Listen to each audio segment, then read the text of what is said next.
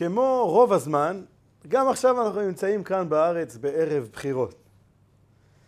ומטבע הדברים, זו תקופה שמתאפיינת לא פעם בשיח בוטה, לפעמים אה, אלים ואפילו פוגעני.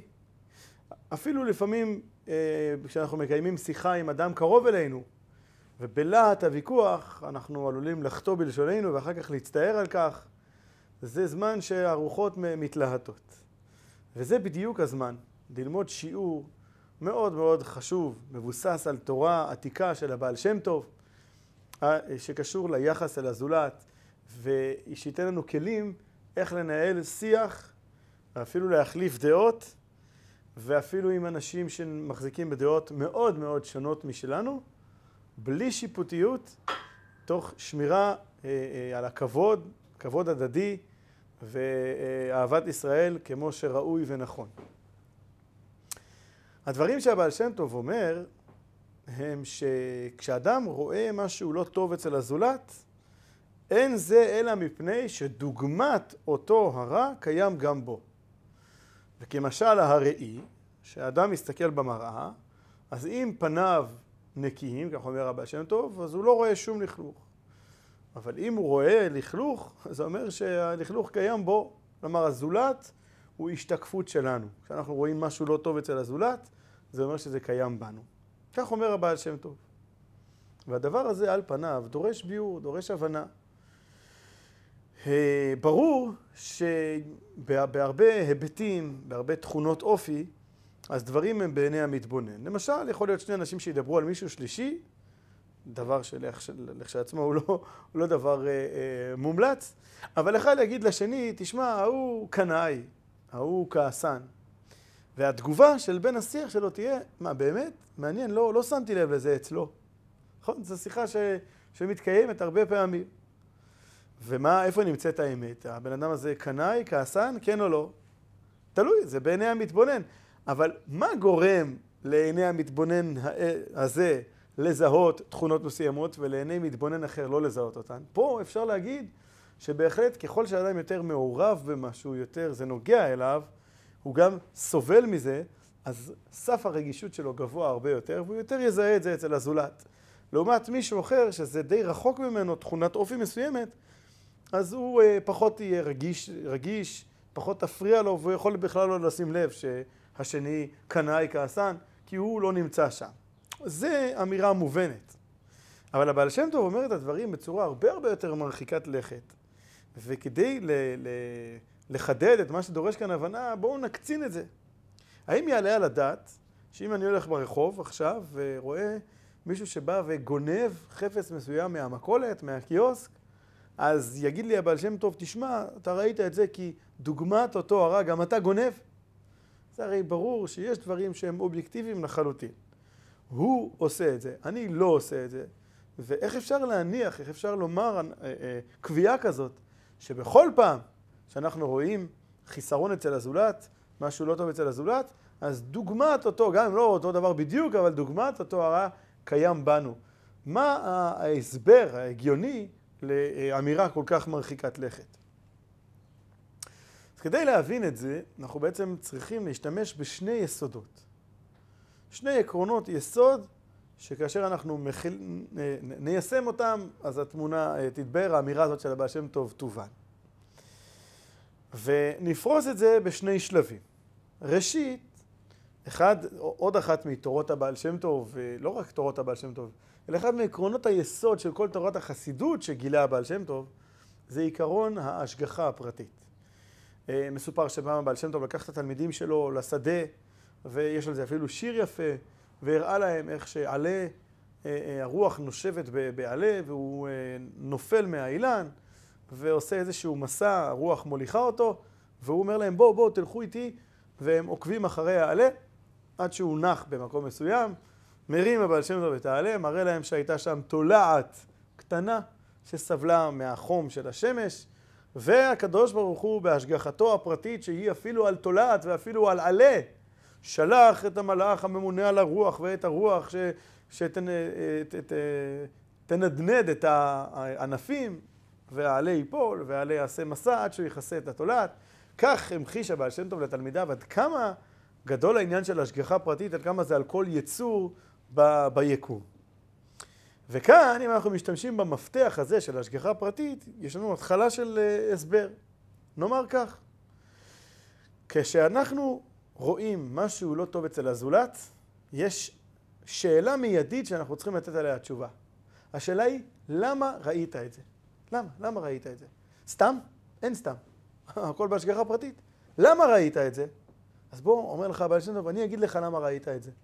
ראית את זה כי דוגמת אותו הרע קיים בך. רגע, למה צריך לעשות את הסיבוב הזה? למה כדי להראות לי משהו שקיים אצלי, אני צריך לראות את זה אצל הזולת? אה, ש, שאני אדע את זה בעצמי. אז על זה אומרים, אפשר להשתמש בביטוי שמגיע מהלכות אה, צרעת, אבל ביטוי ידוע, נפוץ גם בסלנג שלנו, כל הנגעים אדם רואה חוץ מנגעי עצמו. כן, אתה, בשפה של היום אנשים לא רואים את הגיבנת של עצמם, אבל המשמעות של האמירה הזאת, המקורית, זה ציטוט, כמו שאמרתי, מהלכות נגעי צרעת, שגם אם לא יצויר יש אדם שהוא מומחה בנגעי צרעת, אז זה יכול לבדוק ולאבחן נגעי צרעת של כל אדם בעולם, חוץ מאת הנגעים שלו בעצמו.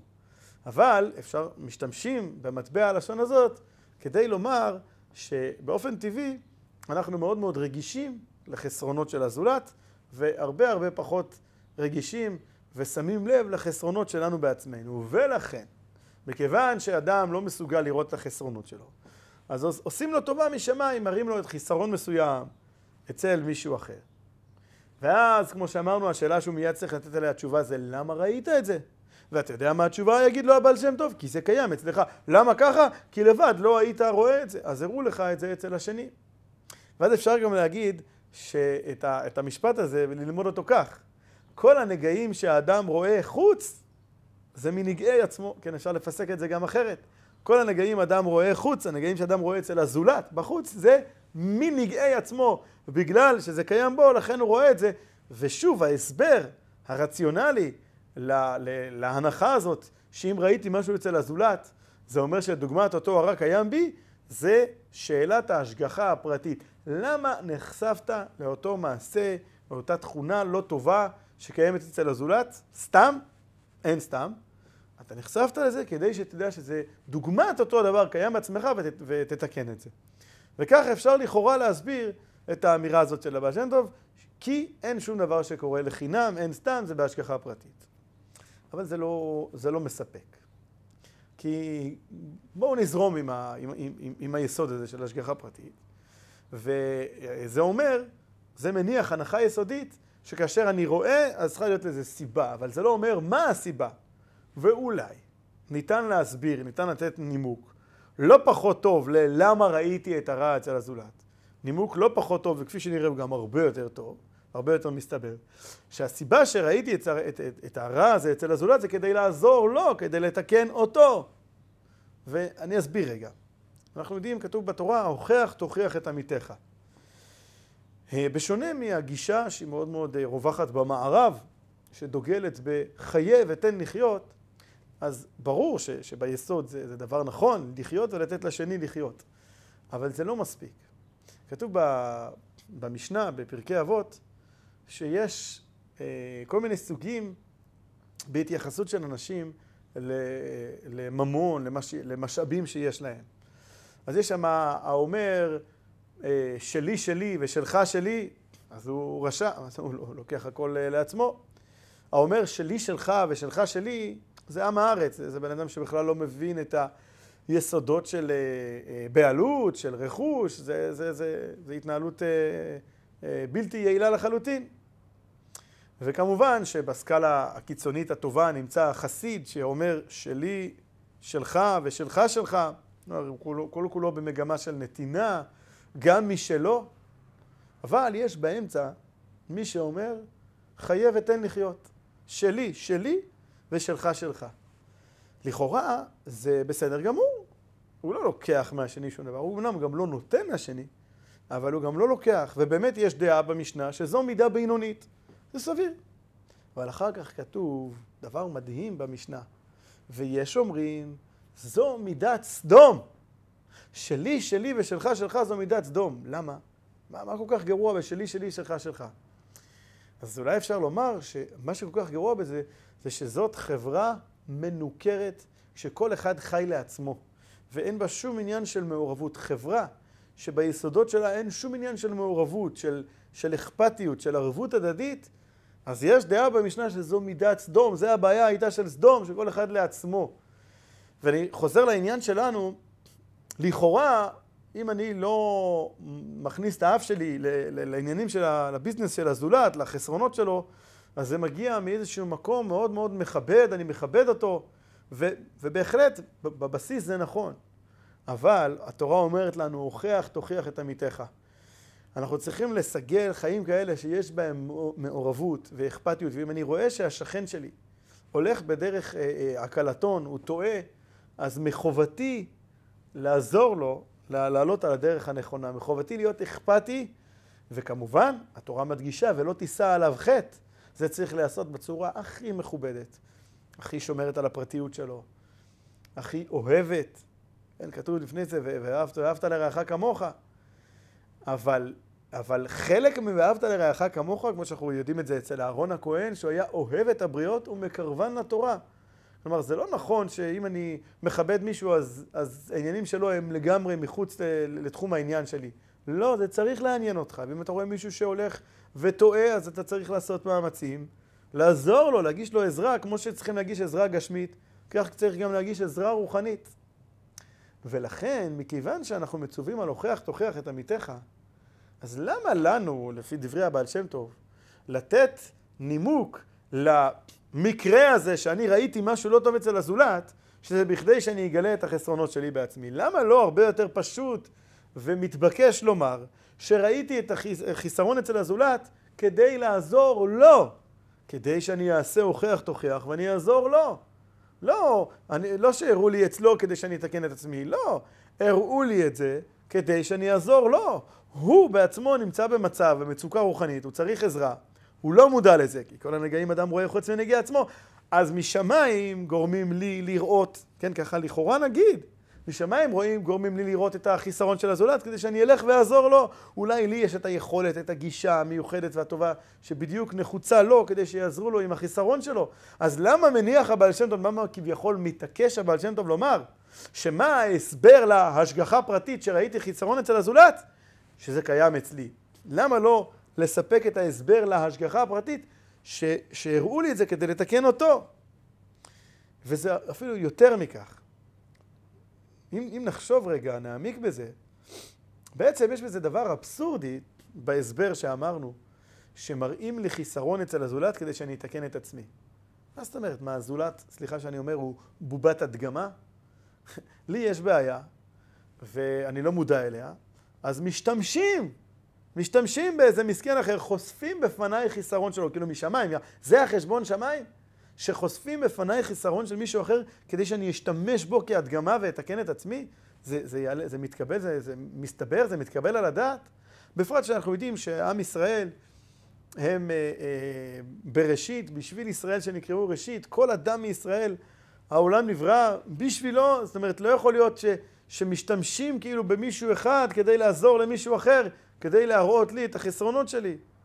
ולכן אנחנו עדיין לא מבינים את הקביעה הזאת של הבעל שם טוב, אנחנו כן מבינים שכל דבר הוא בהשגחה פרטית, ואם ראיתי חיסרון אז זה אומר משהו. אנחנו עדיין לא מבינים על בסיס מה קובע הבעל שם טוב, שזה אומר שדוגמת אותו הרע קיים בי. וכדי להבין את זה, אנחנו צריכים ללכת רגע למחוז דומה, אבל, אבל אחר בהקשר הזה של היחס לזולת, ולא רק אל הזולת, וזה בהקשר של דיבור נאה. אנחנו בפרשת נוח, ובפרשת נוח, כשהקדוש ברוך הוא מצווה על נוח להכניס לתיבה מהבהמות והחיות, אז הוא אומר לו להכניס מן הבהמה הטהורה, ואחר כך הוא מן הבהמה אשר איננה טהורה. אומרת הגמרא על זה במסכת פסחים, לעולם יוציא, ישתמש אדם בלשון נקייה, שהרי, או לעולם אל יוציא אדם דבר מגונה מפיו. שהרי עיקם הכתוב שמונה אותיות ולא דיבר בגנות בהמה טמאה. כן? המילים אשר איננה, במקום לומר מן הבהמה הטהורה ומן הבהמה הטמאה, נוספו כאן המילים אשר איננה, שמונה אותיות מיותרות, לכאורה, זה נקרא עיקם הכתוב, סרבל הכתוב את דבריו, בלבד שלא להוציא את המילה טמאה, הבהמה הטמאה, כי זו מילה לא יפה, מילה מגונה, ולכן לעולם אל יוציא אדם דבר מגונה מפיו, שהרי עיקם הכתוב שמונה אותיות ולא דיבר בגנות בהמה טמאה. לכאורה זה תמוה. יופי, מצאנו פעם אחת שהתורה מעקמת את הכתוב וכותבת אשר איננה כדי לא להוציא בגנות בהמה טמאה. אבל כתוב כל כך הרבה פעמים בתורה, יותר ממאה פעמים בתורה, כתוב את המילה טמא, אז על מה אנחנו מדברים? ואנחנו לומדים שיעור שלם על הצורך לדבר בלשון נקייה, בלשון נעימה, כשבתורה כן כתוב המון פעמים את המילה טמא ועוד מילים שהן לא נעימות לאוזן. אז מה, מה אנחנו מדברים פה? אלא מה? תלוי איפה מדברים. אם אנחנו מדברים על סיפורת תורנית, סיפורת של המקרא, או על אמירה, פסיקה הלכתית. כאשר מדובר על פסיקה הלכתית, ברור שהאמירה חייבת להיות מאוד מאוד חדה וברורה. אין מקום לומר, עיקם הכתוב כך וכך, כדי לא, לא להוציא בלשון אה, לא נקייה. כשבאים להגיד פסק דין צריך לדבר ברור. אם כשנדבר על פסק דין, במקום להגיד טמא, נגיד לא טהור, אז זה כבר נותן מקום לפרשנויות. צריך להגיד טמא בקול רם וצלול וברור. אבל כאשר התורה לא עוסקת בפסיקה, בהנחיה, היא עוסקת בסיפורת, כמו כאן, כאן בפרשת נוח, זה לא דיני טומאה וטהרה. דיני טומאה וטהרה יבואו, יבואו הרבה יותר מאוחר, אחרי מתן תורה. התורה רק מספרת לנו שנוח כבר קיבל את הסוד הזה, מהי בהמה טהורה, מהי בהמה שלא טהורה, והוא הכניס מן הבהמה הטהורה ומן הבהמה אשר איננה טהורה. אין פה שום התייחסות לאיזו בהמה היא טהורה ואיזו טמאה. ולכן, כיוון שזה סיפור דברים, מנצלת התורה את ההזדמנות הזאת ללמד אותנו לדבר בלשון נקייה. אבל ברור שכאשר נגיע לפסק הלכתי שבתורה, למצוות שהתורה מצווה, בוודאי שהאמירה תהיה חדה, ברורה, צלולה, כדי לא לתת מקום לאי הבנות, לטעויות. אבל מה קורה במקרה שבתורה יש קומבינציה, יש פסוק שהוא, חלק ממנו הוא בהקשר הלכתי, אבל יש כמה מילים של הקדמה, של לספר לנו את הסיטואציה, שהן לא מילים הלכתיות, הן כמו לתאר את המקרה, איך התורה תנסח שם. אז בואו נראה, יש מקום אחד לפחות, שבו כתוב, כי יהיה איש אשר לא יהיה טהור מקרה לילה. לכאורה, כאן, משהו פה בעיקרון לא, לא מתיישב לנו, כי זה כן קונטקסט הלכתי, שאדם שהוא לא טהור, לא טהור בגלל מקרה לילה, הוא צריך לצאת מחוץ למחנה. אז לכאורה, מכיוון שאנחנו מדברים כאן על פסיקה הלכתית, היה צריך להיות כי יהיה אדם אשר יהיה טמא ממקרה לילה, שיצא מחוץ למחנה. אבל מה אנחנו רואים כאן? אנחנו רואים כאן שיש פה איזשהו שילוב, ובהתחלה התורה אומרת לא טהור, ואחר כך היא אומרת שיצא מחוץ למחנה. למה? כי כאן, בפסוק הזה, זה לא הפסוק שעוסק בהגדרת מי נחשב טמא באמצעות מקרה לילה, מי נחשב טמא ומי לא. זה נפסק, זה כתוב במקומות, במקום אחר, בפרשה אחרת. כאן, ההקשר של הפסוק הזה, הוא הקשר של מי צריך לצאת מהמחנה כאשר הוא טמא, הכוונה מהעזרה, מהאזור של בית המקדש, מי צריך לצאת מהאזור הזה כאשר הוא טמא. אז שימו לב, הדבר מדהים, שכאילו התורה באה עם פינצטה ומבודדת, ורק במקום שזה ממש פסיקה הלכתית, שם היא תדבר בצורה ברורה, צלולה, גם אם היא לא נעימה לאוזן, אבל בדרך לפסיקה, בדרך לפסיקה, כשהיא מספרת לנו על מי מדובר פה, אז היא מרשה לעצמה להגיד כי יהיה איש אשר לא יהיה טהור מקרה לילה, מכיוון שהמילים האלה הם לא עוסקים בפסיקה ההלכתית, הם עוסקים בתיאור המקרה, אחר כך הפסיקה נאמרת בצורה ברורה שיצא מחוץ למחנה. אבל התיאור של המקרה, מכיוון שהוא חלק מהסיפור דברים, אז התורה מקפידה גם בו לדבר בלשון נקייה, אפילו אם זה מסרבל את הלשון.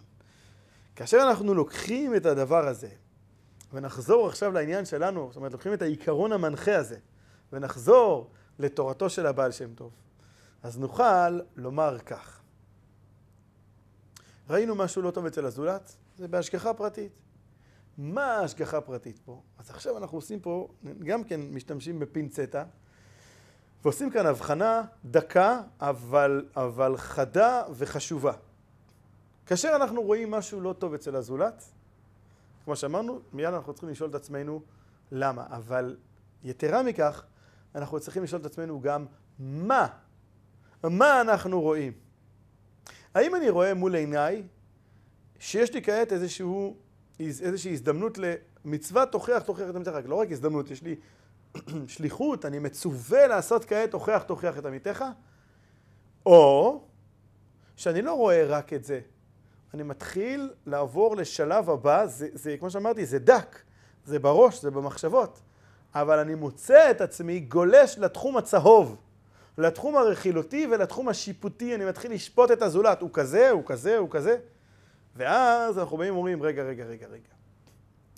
אם אתה רואה באירוע הזה רק עניין נקודתי שדורש תיקון ואתה הולך ומתקן אותו, אז פה הבעל שם טוב יסכים, כביכול, שהסיבה שראית, ההשגחה הפרטית היא באמת רק בשביל שאתה תלך ותתקן את זה.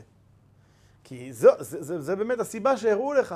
אתה השליח הטוב ללכת ולתקן את זה. אבל אם אתה מוצא בעצמך שגלשת מהתחום הענייני והאובייקטיבי אל תחום הצהוב והסובייקט של שיפוטיות מסוימת על הזולת, אז תגיד לי, בשביל לתקן את הזולת, למה צריך את הצהוב? למה צריך את החלק השיפוטי? על כורחנו, שאם הגעת לנקודה הזאת, זה בשביל להראות לך שזה קיים אצל עצמך. אחרי שכבר ממילא חשפו את הזולת בשבילו, אז זה בסדר שגם אתה תלמד מזה. אבל יש פה את ההבחנה הזאת. עכשיו, איפה אנחנו רואים את ההבחנה הזאת? בפרשה שלנו בפרשת נוח. אנחנו רואים דבר מדהים, שהיה סיפור לא נעים עם נוח, אחרי המבול, שהוא השתכר, והוא התבזה באוהל שלו. אז היה שם את שם חם ויפת, וחם ראה את ערוות אביו ורץ לספר לשני אחיו בחוץ, וכאשר הם באים, התורה מספרת לנו שהם פניהם אחורנית, והם כיסו את ערוות אביהם, ו, ואת ערוות אביהם לא ראו. זה כתוב פעמיים, שיש שם הדגשה חוזרת ונשנית שפניהם אחורנית וערוות אביהם לא ראו. לכאורה, ברגע שכתוב פניהם אחורנית, בהקשר הזה, זה מובן ש, שזה כל הסיבה שפניהם היו אחורנית. למה צריך להדגיש שערוות אביהם לא ראו? אלא ההבדל בין חם לבין שם ויפת, שחם אגב זוכר אחר כך מקבל קללה מאבא שלו ושם ויפת אה, מצוינים לשבח, זה שחם ראה את ערוות אביו. כלומר, הוא לא ראה רק שיש כאן איזשהו עניין שדורש תיקון. הוא גלש לתחום השיפוטי והצהוב אני רואה את ערוות אבי, אני רואה שיש משהו לא טוב אצל אבא שלי. הם, ערוות אביהם לא ראו, לא רק שפניהם היו אחורנית במובן הטכני, שעשו את מה שעשו מבלי להסתכל, אלא ערוות אביהם לא ראו כלל. לכל אורך הדרך הם לא ראו שיש פה ערוות אביהם, הם ראו שהם נדרשים לתקן משהו. הגבול הזה הוא דק, אבל הוא ברור.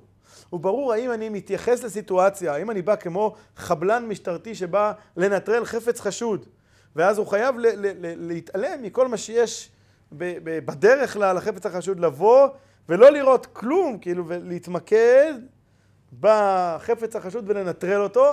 האם אני מתייחס לסיטואציה כך, או שאני כבר uh, גולש פה, יש פה עניין צהוב, יש פה עניין מעניין, אני מתחיל לגבש דעה על הזולת, הוא כזה, הוא כזה. אז זה אומר לנו הבעל שם טוב, הזולת הוא מראה. ואם הסיטואציה שאתה חווה היא רק עניין של אני צריך לתקן פה משהו, זה לא אומר שזה קיים בך.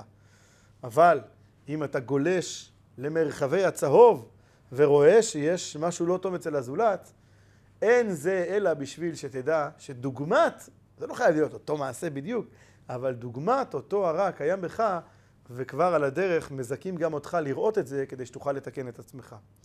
לסיכום הדברים, בעומדנו בימים כאלה רגישים כאן בארץ, ממש אה, אה, סמוך לבחירות, אז נאמץ לעצמנו את ההנחיה הזאת של לשמור על לשון נקייה.